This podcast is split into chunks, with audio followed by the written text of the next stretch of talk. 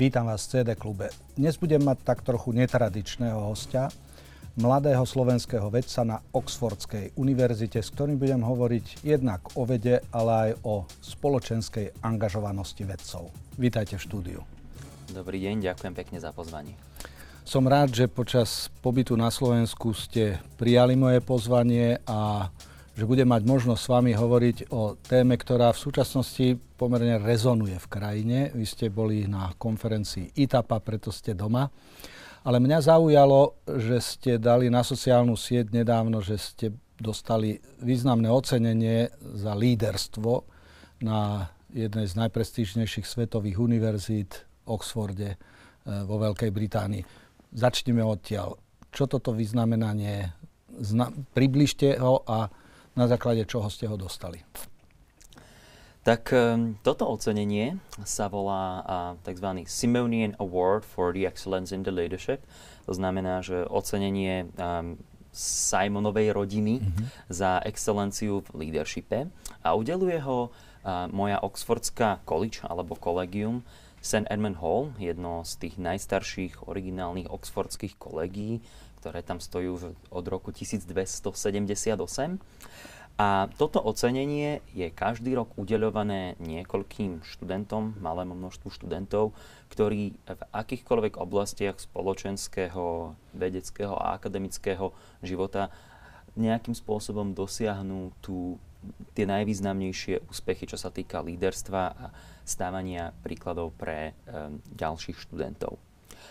A je to také pekné ocenenie a ani tak veľmi nejde o tú finančnú odmenu, to vôbec nie je niečo významné, ale viete čo, v tej oxfordskej hierarchii, ešte stále veľmi takej starobilej, tak tie doslova triedy medzi bakalárskymi alebo pregraduálnymi študentami a um, postgraduálnymi študentami, magistrami a doktorantmi a tými tzv. fellows, teda akademikmi, doktormi, profesormi a podobne, sú stále relatívne veľké. Ešte v mhm. niektorých, stále v niektorých tých eh, oxfordských sálach oni majú separátne stoly, um, tí akademici, mm-hmm. tzv. high table, vyvýšený stôl, kde oni sedia, kde oni jedia, kde sa rozprávajú a majú vlastné také spoločenské miestnosti väčšinou nádherné, nádherné siene. To majú potom tí pregraduálni študenti separátne, tí postgraduálni separátne. No a je to také veľmi pekné, mm, symbolické, že vedľa toho vstupu do tej miestnosti sa volá Senior Common Room um, pre tých, eh, pre tých eh, profesorov a um, doktorov a tých akademikov, tak oni vyrujú vaše meno na takú mm-hmm. drevenú tabuľu. Takže je to také pekné pripomenutie, že nejakým spôsobom ste pri tom korení toho a poznania tej akademickej excelencie. Niekto vás na tú cenu musel nominovať, prípadne to zdôvodnenie, prečo zrovna Slovák Miroslav Gašpárek je vyritý na tej stene, odkiaľ a akým spôsobom sa táto dráha uskutočnila. Tak keď sa rozprávame o tej mechanike um, získania toho ocenenia, mm. áno, niekto ma musel nominovať um, a ja viem aj kto, takže rád by som mu dal kredit. Bol to taký britský Slovák, eh, žijúci tiež v Oxforde, študujúci na Oxforde na tomto kolegiu, Martin Aldrich, mm-hmm. um, ktorý študuje, a myslím, že on študuje filozofiu, um, takže ma nominoval na toto ocenenie a teda ak to bude pozerať, tak mu týmto môžem aj na diálku poďakovať. No a teraz tá cesta vaša na Oxford. Prejdeme si stručne vašu, vaše kurikulum vitae, kde ste vyštudovali, a v akej oblasti v teraz tej vedeckej oblasti pôsobíte? Mm-hmm. Tak e, ja pochádzam z Nosíc, to je taká malá dedina pri Puchove mm-hmm. na severozápade e, Slovenska. A ja som žil v Puchove a vyrastal som od malička tam. A mal som veľké šťastie paradoxne na akademikov už veľ, veľmi školo, skoro už v škôlke. A ja to spomínam na sval, lebo ja som sa naučil veľmi skoro čítať, keď som mal asi 4 roky. A pani učiteľka v škôlke mi nejak tak povedala, že nemusíš spávať s ostatnými detičkami po, popoludní, po obede, môžeš si čítať knižky. A, tak som dostal každý deň dve hodiny vzdelávania naviac.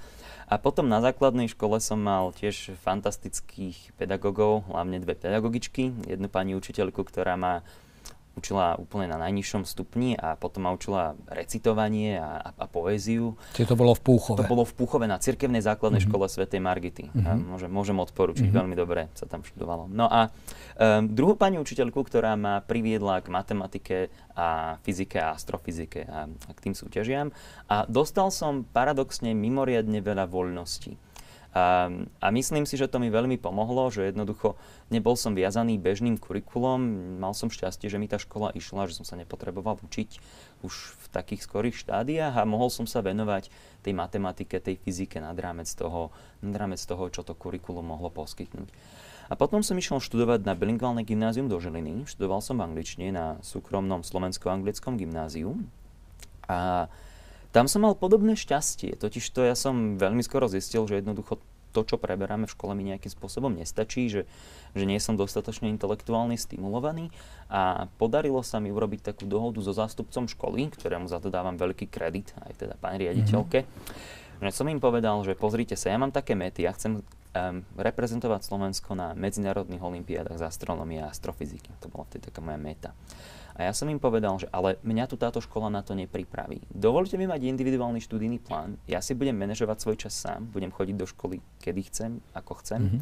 A napíšem vždy skúšky, dajte mi rovnaké skúšky ako ostatným, ale chcem mať možnosť sám sa pripravovať na tieto súťaže, lebo nič iné som vtedy nepoznal. Mm-hmm. A, a, a ja, vám do, ja vám budem robiť dobré meno, ja vám donesiem diplomy, výhry.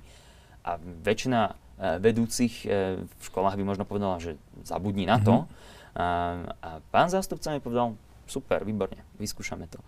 A v skutku sa to naplnilo. Ja som za tých 5 rokov bol na 7 medzinárodných olimpiádach, doniesol som nejaké medaily, takže tá škola z toho mala reálne ten benefit.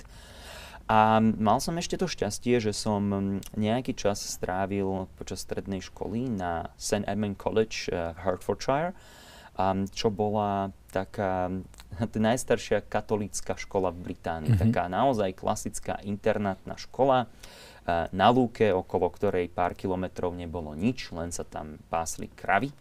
A tam som nejaký čas strávil. Um, konkrétne jeden trimester, bol to veľmi zaujímavý zážitok, veľmi odlišný od toho, čo sme zažívali na Slovensku.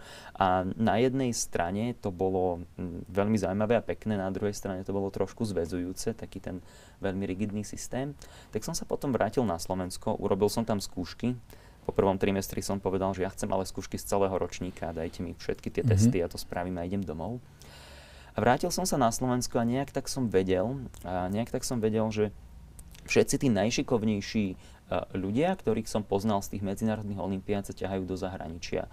A, lebo ja som priamo vo svojom okolí nemal, nemal nikoho, kto by, alebo v rodine, mm-hmm. kto by nejakým takýmto spôsobom študoval. A ja som si povedal, no tak keď tí najšikovnejší, najbystrejší matematici, fyzici, a astronómovia sa tlačia na ten Harvard a na Stanford a na MIT a na Oxford, tak uh, vyskúšam, vyskúšam to aj ja. No a tak som sa v poslednom ročníku na vysokej škole som si tak nejak povedal, že tak idem sa hlásiť na čo najlepšie školy. Zobral som si rebríček tých mm-hmm. kvalitných univerzít, pozrel som sa, ktoré sú v prvej desiatke a ktoré sú buď nejakým spôsobom, že dávajú buď študentské pôžičky alebo štipendia. Na niekoľko som sa prihlásil a tak som sa dostal na Imperial College London. Mm-hmm. No a po vyštudovaní Imperial College ste potom uh, boli v CV som videl aj v Spojených štátoch, no a teraz ste na Oxforde, čiže ešte tento oblúk a potom pri Oxforde skončíme. No a ja som mal teraz takú dilemu, totiž to mňa vždy ako fascinovali um, um, humanitné oblasti, a, ale samozrejme moja láska patrila tým prírodným vedám. Mm-hmm. A ja som bol beznádejne roztrhnutý medzi medicínou, naozaj klinickou medicínou a teoretickou fyzikou a astrofyzikou mne sa veľmi páčilo to, že my dokážeme kvantitatívne popísať fungovanie tohto sveta a, a že jednoducho tak dobre, že my dokážeme poslať raketu na mesiac aj s ľuďmi a ona sa vráti v, v zásade tak, ako to naplánujeme. Mm-hmm. A na druhej strane mňa fascinovalo to, že ako prebiehajú procesy v ľudskom tele, že tie biologické systémy sú komplexné, vlastne najkomplexnejšie systémy prakticky, aké poznáme, mm-hmm. okrem tých spoločenských. A ja som to chcel prepojiť, tak som hľadal, že čo je také medzi a na Imperial College um, mi Peter Vania, um, absolvent Imperial College, uh, Slovák, mi povedal, že Um, vieš čo, majú tam taký predmet, že biomedicínske inžinierstvo. A na to biomedicínske inžinierstvo ako nebolo jednoduché sa tam dostať, robili tam vždy pohovory a mňa tam prijali dokonca bez toho pohovoru, mm-hmm. tak mhm. som si povedal, výborne, toto je to to bola v rebríčkoch druhá najlepšia škola na svete. A v inžinierstve hlavne mala výborné, výborné ratingy. A ja som si povedal, fajn, toto je to miesto, kde by som chcel skončiť.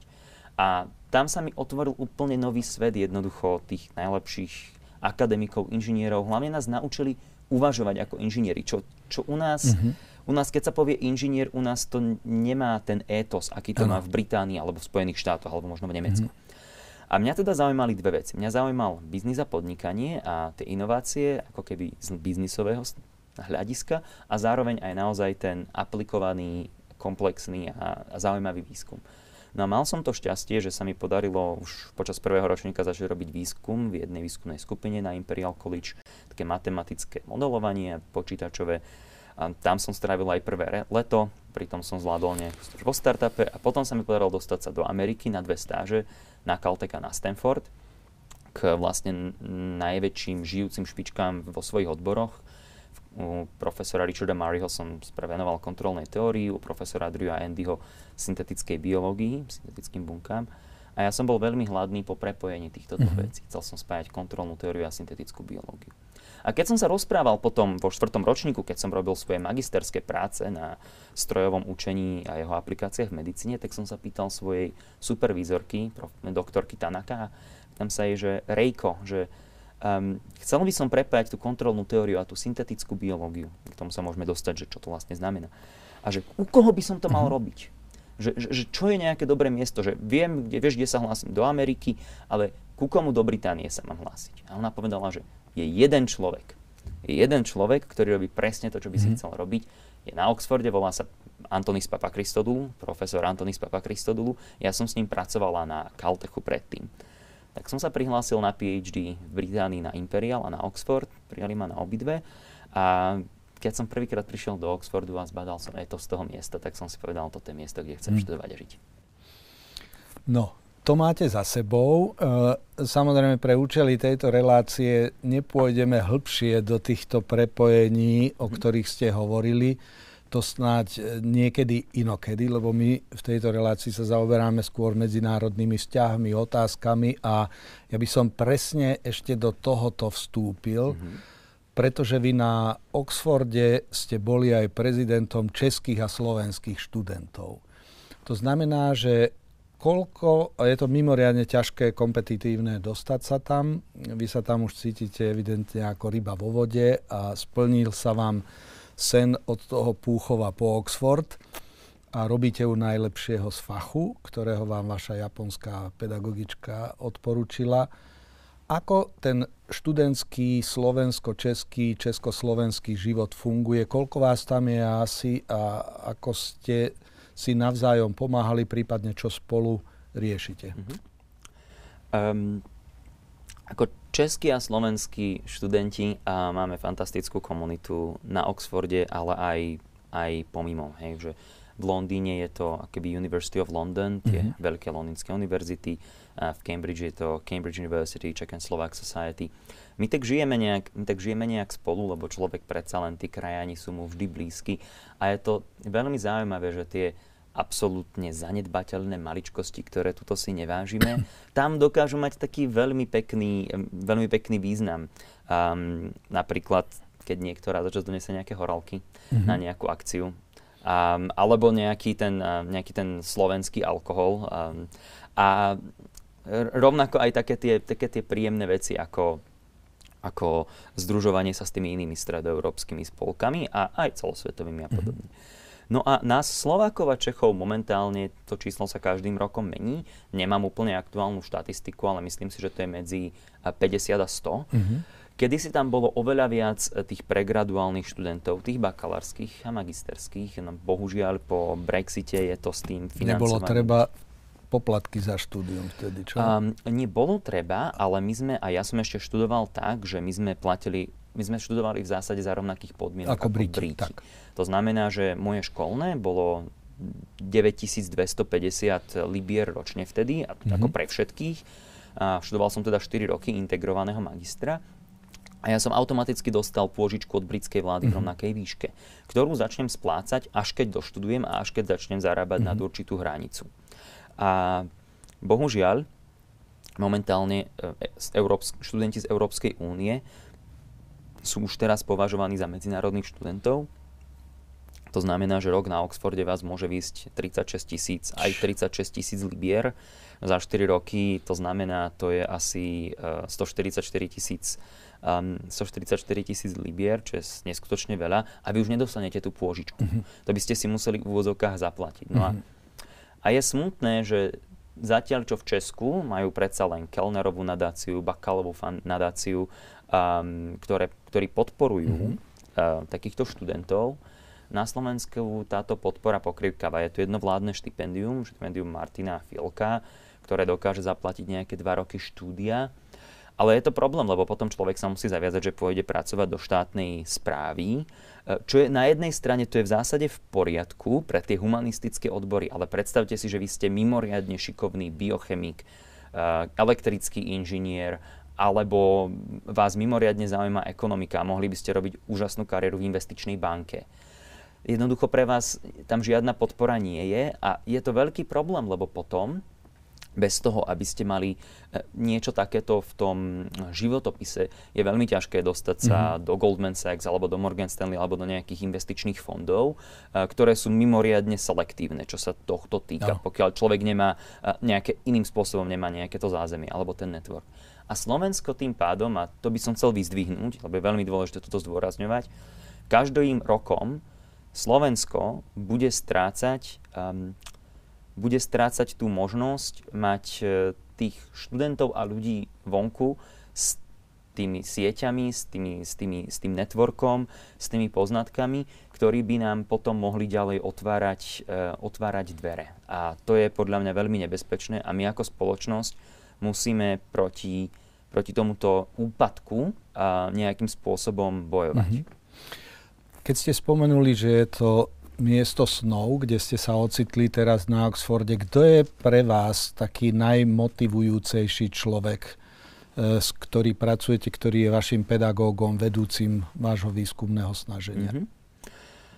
Je to môj, ja mám dvoch supervízorov mm-hmm. na Oxforde, je, je to bežné, že študenti majú, sú tzv. kosupervizovaní mm-hmm. a jedného z nich som spomenul, profesor Papa Kristodulu je absolútne úžasný človek a a výborne sa s ním pracuje je to jeden možno z top troch ľudí na svete v, tej, v, tom našom odbore.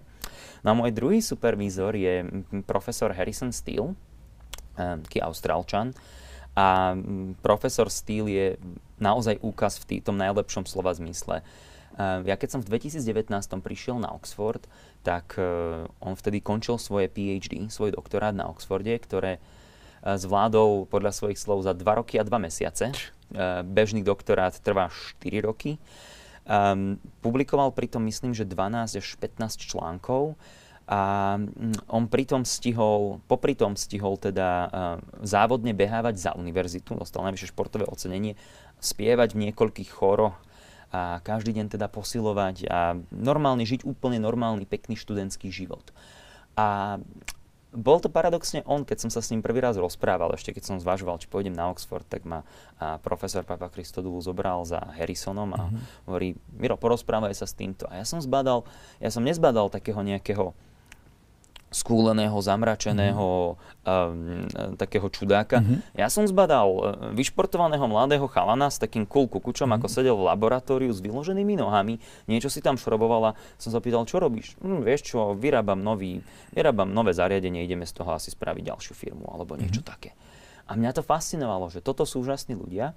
No a doktor Steele potom do roka a pol, a vtedy bola aj pandémia a podobne, tak uh, získal pozíciu ako permanentnú pozíciu na Oxforde a stal sa associate profesorom, ale v zásade profesorom. Ano. Takže stal sa najmladším oxfordským profesorom. Neviem, či v histórii, ale určite v danej dobe. Momentálne má 29 rokov a tú profesoru ako keby dostal, keď mal 27, ak sa nemýlim. Vy máte koľko rokov? Ja teraz? mám 26 ešte, ešte, no, ešte takže... mesiac. takže toto už nestíham. Mm-hmm. A um, je, to úžasný, je to úžasný multidisciplinárny človek a musím povedať, že aj keď ja, ja som jeho prvý PhD študent, mm-hmm. teda, ktorého mal, a tým, že sa venujem množstvu iných vecí, tak e, poviem to tak, že oni to so mnou nemajú, tí supervízory, vždy ľahké, mm-hmm. ale ja si neskutočne vážim, že mi dávajú tú, tú voľnosť venovať sa tým mnohým iným zaujímavým veciam, čo si od nich veľmi vážim. Teraz ešte otázka k tej trajektórii ďalej.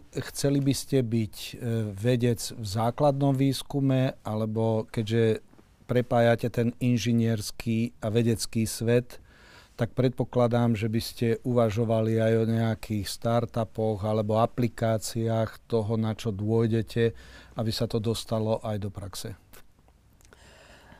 Keď som sa rozhodoval, či ísť robiť klinickú medicínu alebo biomedicínske inžinierstvo, tak ja som si racionálne zvážil, že ak budem biomedicínsky inžinier a vymyslím nový liek, novú diagnostickú metódu alebo nové medicínske zariadenie, ako lekár by som mohol zoperovať eh, možno tisíc ľudí za svoju kariéru, keď vymyslím nový liek, tak možno pomôžem miliónom ľudí v celej histórii.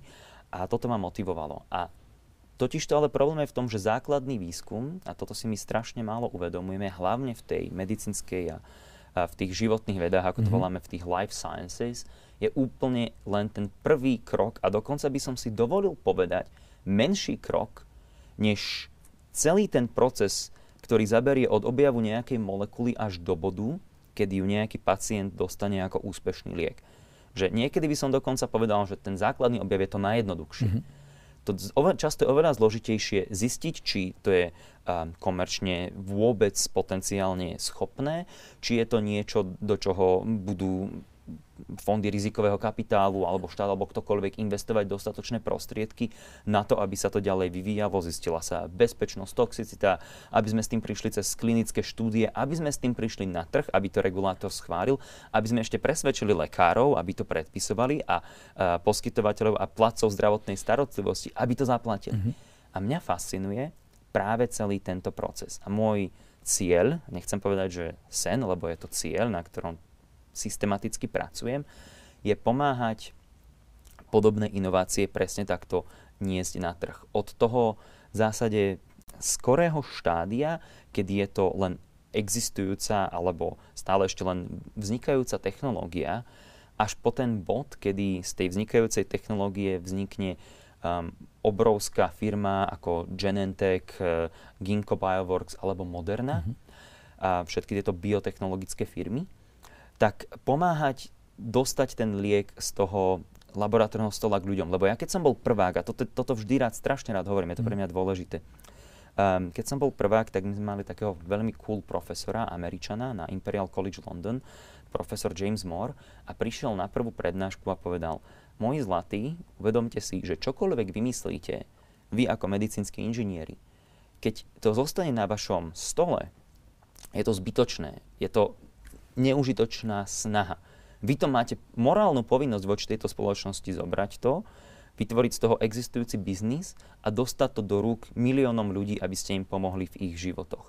A toto si vyžaduje kombináciu technického porozumenia, a nejakej kreativity a hľadania nových ciest a zároveň taký ten, takéto biznis myslenie, a tú ochotu vzať na seba to zodpovednosť a to riziko a nejakým spôsobom posúvať tie inovácie. A toto je môj životný cieľ. Či mm-hmm. už mhm. ako či už ako CEO a, alebo teda výkon riaditeľ nejakej firmy, alebo ako investor napríklad v oblasti rizikového kapitálu, tak toto je niečo, na čom mm-hmm. pracujem a v čom sa chcem vyvíjať. Výborne. Pavla Čekana predpokladám, že poznáte, lebo to je muž, ktorý v sebe spája veľa z tých vecí, o ktorých hovoríte tá jeho dráha takisto odišiel do zahraničia, Island, Spojené štáty, chvíľu aj myslím Británii bol. No a po dosť dlhej dobe, po 20 rokoch sa vrátil a naštartoval tú úspešnú firmu v diagnostike rakoviny prsníka. Počas koronakrízy prišiel s novými nápadmi na testovanie. No ale zároveň Pavel Čekan prehovára e, do verejného priestoru pravidelne a challengeuje ho. Ako hodnotíte jeho životnú cestu, prípadne v, v čom je podobná tomu, čo by ste vy, možno, o čom možno vy uvažujete? viete, Palo Čekan je oveľa ďalej ako ja a ja som stále obyčajný 26-ročný chlapec, takže um, keď tak povieme, že hodnotiť jeho životnú cestu, že mne úplne keby neprislúcha, ale čo by som rád povedal je, že um, Palo Čekan uh, si zaslúži neskutočný kredit a úctu za to, že v, myslím, že v roku 2017, keď som sa s ním prvýkrát stretol tu na Slovensku, že sa naozaj vrátil a on sa vrátil tak e, úplne naozaj plne a išiel bojovať s tým systémom, s tou... Um, ja by som to povedal tak s takoutou mentalitou, ktorá povedzme to tak, že vo všeobecnosti naša európska mentalita nie je veľmi naklonená riziku, nie je veľmi naklonená inováciám. My sme Európane takí pohodlnejší niekedy, ale na Slovensku je to ešte na kvadrát. Mm-hmm. A ten Páľo prišiel a naozaj s tým začal bojovať a nepustil sa toho. A ja si myslím, že to je niečo úžasné a ja ja si myslím, že čo my potrebujeme v tej spoločnosti, a toto ja vidím či už v Spojenom kráľovstve alebo v Spojených štátoch predovšetkým, a ľudia, ako a tí ľudia, ktorí sú schopní vyvíjať nové technológie, ktorí sú schopní ich hlavne zase opäť prinášať na ten trh, Uh, jednak nie sú len takí, um, ako by som to povedal, takí vedci zatvorení v laboratóriu, ale oni sú tými spoločenskými lídrami. A oni sú spoločenskými lídrami, vychádzajú im stĺpčeky Washington Post, Wall Street Journal. A snažia sa mať vplyv na tú spoločnosť, ale oni sú aj idolmi. A mm-hmm. tuto sa naša spoločnosť musí dostať. Kedy Palo Čekán, kedy, kedy deti budú kresliť keď, keď sa niekto bude pýtať deti v škôlke, že čím chceš byť, tak oni povedia teda samozrejme požiarníkom, policajtom a, a prezidentom a ešte takým ako Čekan. Mm-hmm. Alebo takým ako mistrík. Mm-hmm. alebo dosaďme si akékoľvek ano. meno ženy alebo muža do tejto, do tejto pozície. Pretože v Amerike um, ľudia ako, či už z minulosti, či už Thomas Alva Edison, um, alebo um, ľudia ako Elon Musk, alebo Peter Thiel ako významný investor, alebo ako Nubar Afeyan, um, zakladateľ takého takého, by som to volal Venture Studio, ktoré, mm-hmm. kde vlastne vznikla, alebo kde pomohla vzniknúť Moderna, tak uh, my potrebujeme tú mentalitu prísť sem. A, ale ja nečakám, ja, ja poviem toto, ja nečakám, že to si spoločnosť uvedomí. To je rola nás, ktorí sa snažíme mať túto úlohu, aby my sme tú spoločnosť presvedčili, že my si zaslúžime um, tú nejakú tú pozornosť a to, aby sme, aby sme jej aby sme jej stáli za to, že si nás bude vážiť a že budeme byť schopní prísť a odkomunikovať náš význam ako biznismenov, ako investorov, ako vedcov, ako inžinierov. A Palo, uh, myslím si, že robí bezkonkurenčne najlepšiu prácu v tejto oblasti mm-hmm. na mhm. Slovensku a myslím si, že aj za hranice Slovenska. Tá téma odchodu mladých ľudí a snaha o pritiahnutie mladých ľudí domov je mimoriadne vážna teraz a ľudia sú si čoraz viac vedomí, kedy rozmýšľame o plánoch obnovy a odolnosti. Ani sa neobnovíme, ani nebudeme odolní, pokiaľ nebudeme mať vzdelávanie lepšie, pokiaľ si nebudeme vážiť viacej ľudí s kritickým myslením a s kapacitou nadštandardnou, nie tou obyčajnou, priemernou. A k tomu dodám aj to, čo ste vyhovorili, že nielen v Európe, ale na Slovensku na kvadrát nemáme úctu k inováciám, k vzdelávaniu a podobne. E, keď diskutujete spolu so študentami, či slovenskými, českými na Oxforde alebo na iných univerzitách, či už v Británii, ale keď ste boli aj v Spojených štátoch, čo sú tie základné momenty, ktoré bránia mladým talentovaným ľuďom z vašej plus minus generácie uvažovať o návrate domov? Ja som nad týmto veľmi veľa uvažoval a ja by som začal možno s takým prekvapivým tvrdením, že my sme nikdy neodišli. Mm-hmm. Viete, keď e, zavraždili e, Jana Kuciaka a jeho partnerku, tak, a, ale aj pri iných okolnostiach, tak na, pred londýnskou ambasádou tí študenti pálili sviece. Každý rok v Oxforde naša najväčšia oslava, naša najvýznamnejšia udalosť, ktorú máme každoročne je tzv. Velvet Night, kedy 17. novembra organizujeme nádhernú, obrovskú, takú tradičnú oxfordskú večeru, um, kde pozývame významné osobnosti novembra 89, Um, tento rok sme mali pána Butoru s pani Butorovou, minulý rok tam bol uh, profesor Zajac a prišiel uh, senátor Vystrčil uh-huh. a predtým sme mali uh, pána Mikloška, že my nejakým spôsobom, všetci to žijeme, mnohí z nás to žijú a nám záleží na tom, čo sa tu deje. Že my sme mentálne, nik, mnohí z nás nikdy uh-huh. neodišli. A mnohí z nás pomáhajú napríklad na tú diaľku. Ja by som chcel povedať, že my sa najprv musíme zamyslieť, že čo my chceme, my určite chceme mať veľkú časť kvalitnej slovenskej imigrácie vonku, ktorá bude pomáhať napríklad na, tým ľuďom zo Slovenska s novými možnosťami, umožní im dostať sa do zahraničia, dostať sa na tie pozície, na ktoré by sa inak bolo veľmi ťažké dostať bez tých kontaktov a známostí a samozrejme vedomostí. A potom im umožniť vrátiť sa a priniesť to naspäť. Keď sa rozprávame naozaj o tom fyzickom návrate, ja by som opäť nejakým spôsobom jemne rozporoval, mm-hmm. pretože mnohí uh, moji kolegovia, známi, aj tí pred nimi, a za to im patrí všetka čest, sa sem vrátili a teraz pracujú na rôznych miestach od úradu vlády po ministerstvo financí alebo zdravotníctva. Um, zakladajú tu firmy um, technologické, inovatívne, um, alebo sa venujú, alebo sa dokonca venujú napríklad práci uh, s rómskymi komunitami a mm-hmm. sociálnej práci, čo je úplne, uh, čo si zaslúži, čo, čo by si zaslúžilo oveľa viac pozornosti, než to dostáva. Ale keď sa teda predsa len dostaneme k tým problémom, ja si myslím, že mm, a je to, je to opäť sektorovo, je to sektorovo špecifické, ale sú isté oblasti alebo pozície, v ktorých je veľmi ťažké sa, sa uplatniť eh, Jasne. na Slovensku. Viete, keď vy chcete byť uh, veľký investičný bankár, jednoducho na Slovensku my nemáme investičnú mm-hmm. banku. Keď chcete robiť vo veľkej technologickej firme, ale nechcete ju založiť, ale chcete v nej pracovať ako inžinier, tak tá komunita tých inžinierov je v zahraničí. Tie veľké úzly napríklad v oblasti biotechnológií sú v zásade Boston, potom Boston, potom San Francisco, potom možno Londýn a možno, a, a už tak Ženeva, to už mm-hmm. je mhm. také, také poslabšie a Viedeň, dajme mm-hmm. tomu, že tak naozaj tak ďalej. Ale tu je to veľmi ťažké, keď, keď, vy, um, keď vy tu nemáte úplne túto komunitu. A čo my potrebujeme, um, že možno, aby sme boli takí opäť konštruktívni, mm-hmm. lebo ja, ja som inžinier, ja som Jasne. na to, aby som riešil problémy a nie som na to, aby som sa stiažoval. Mm-hmm. My potrebujeme tie...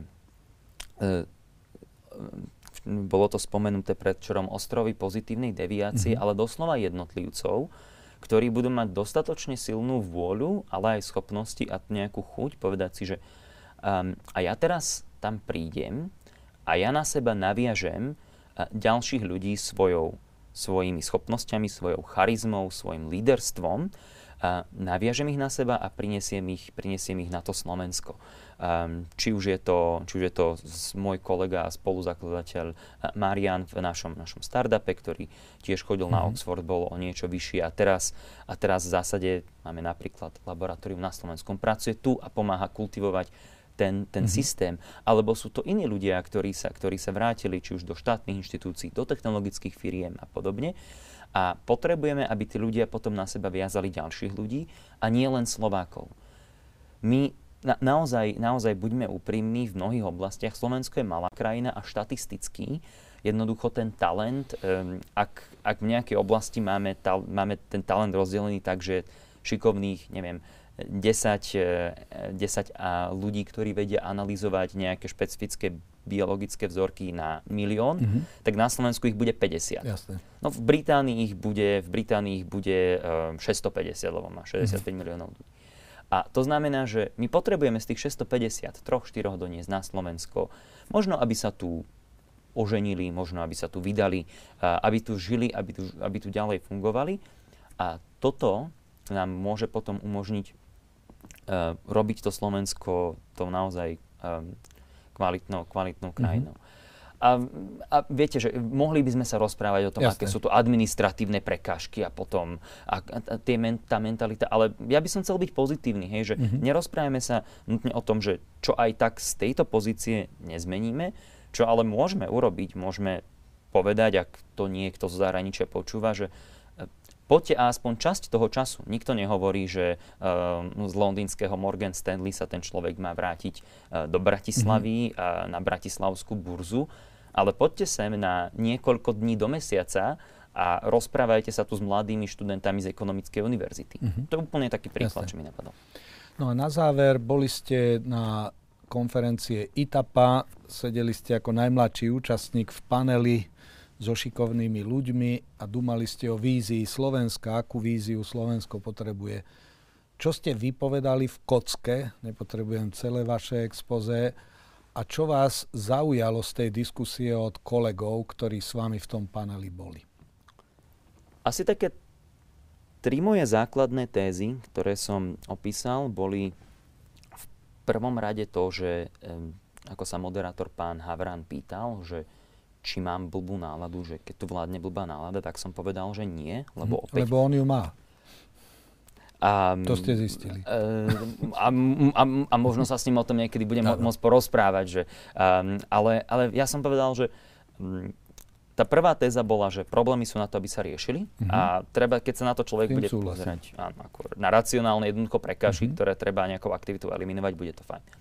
Tá druhá téza uh, bola, že alebo snažil som sa na praktickom príklade ilustrovať to, keď pán Rod a napríklad pán Mikloš uh, opisovali to, že ako sa neviem, Slovensko prepada v tých inovatívnych mm-hmm. rebríčkoch. Tak ja som tu na reálnych príkladoch toho, čo sa považujeme za tie tri kľúčové veci, uh, ľudia, kapitál a lokálne politiky, že čo to vlastne znamená pre inovatívnu firmu napríklad, mm-hmm. že, že keď tu nie sú tí ľudia, že vy môžete dať inzerát a vy tu toho človeka nenájdete.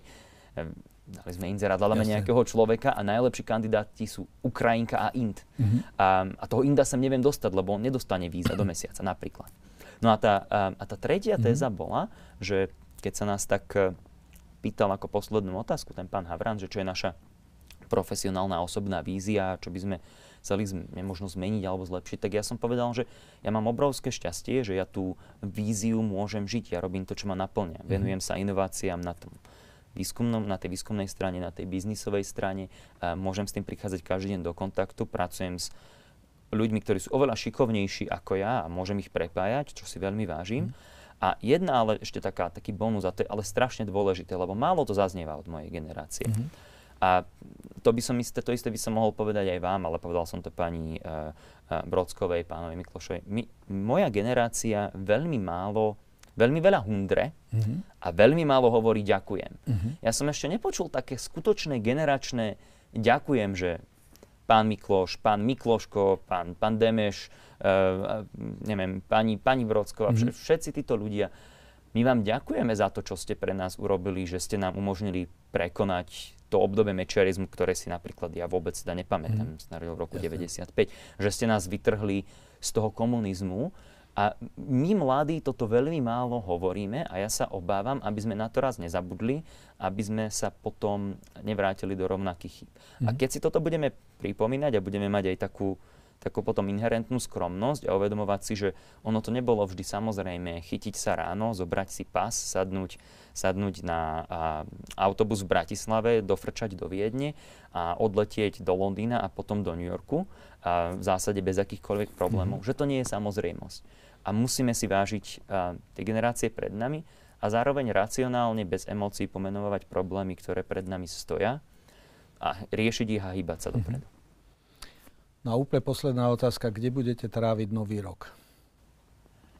Viete čo, to ešte, to ešte neviem. Uh, to ešte neviem, asi na Slovensku. Predpokladám, že na Slovensku. No tak 30. výročie nášho demokratického Slovenska, ak tu budete, tak si môžeme zatelefonovať. Ale zatelefonujeme si, aj keď budete v Londýne na Oxforde. Budem veľmi rád.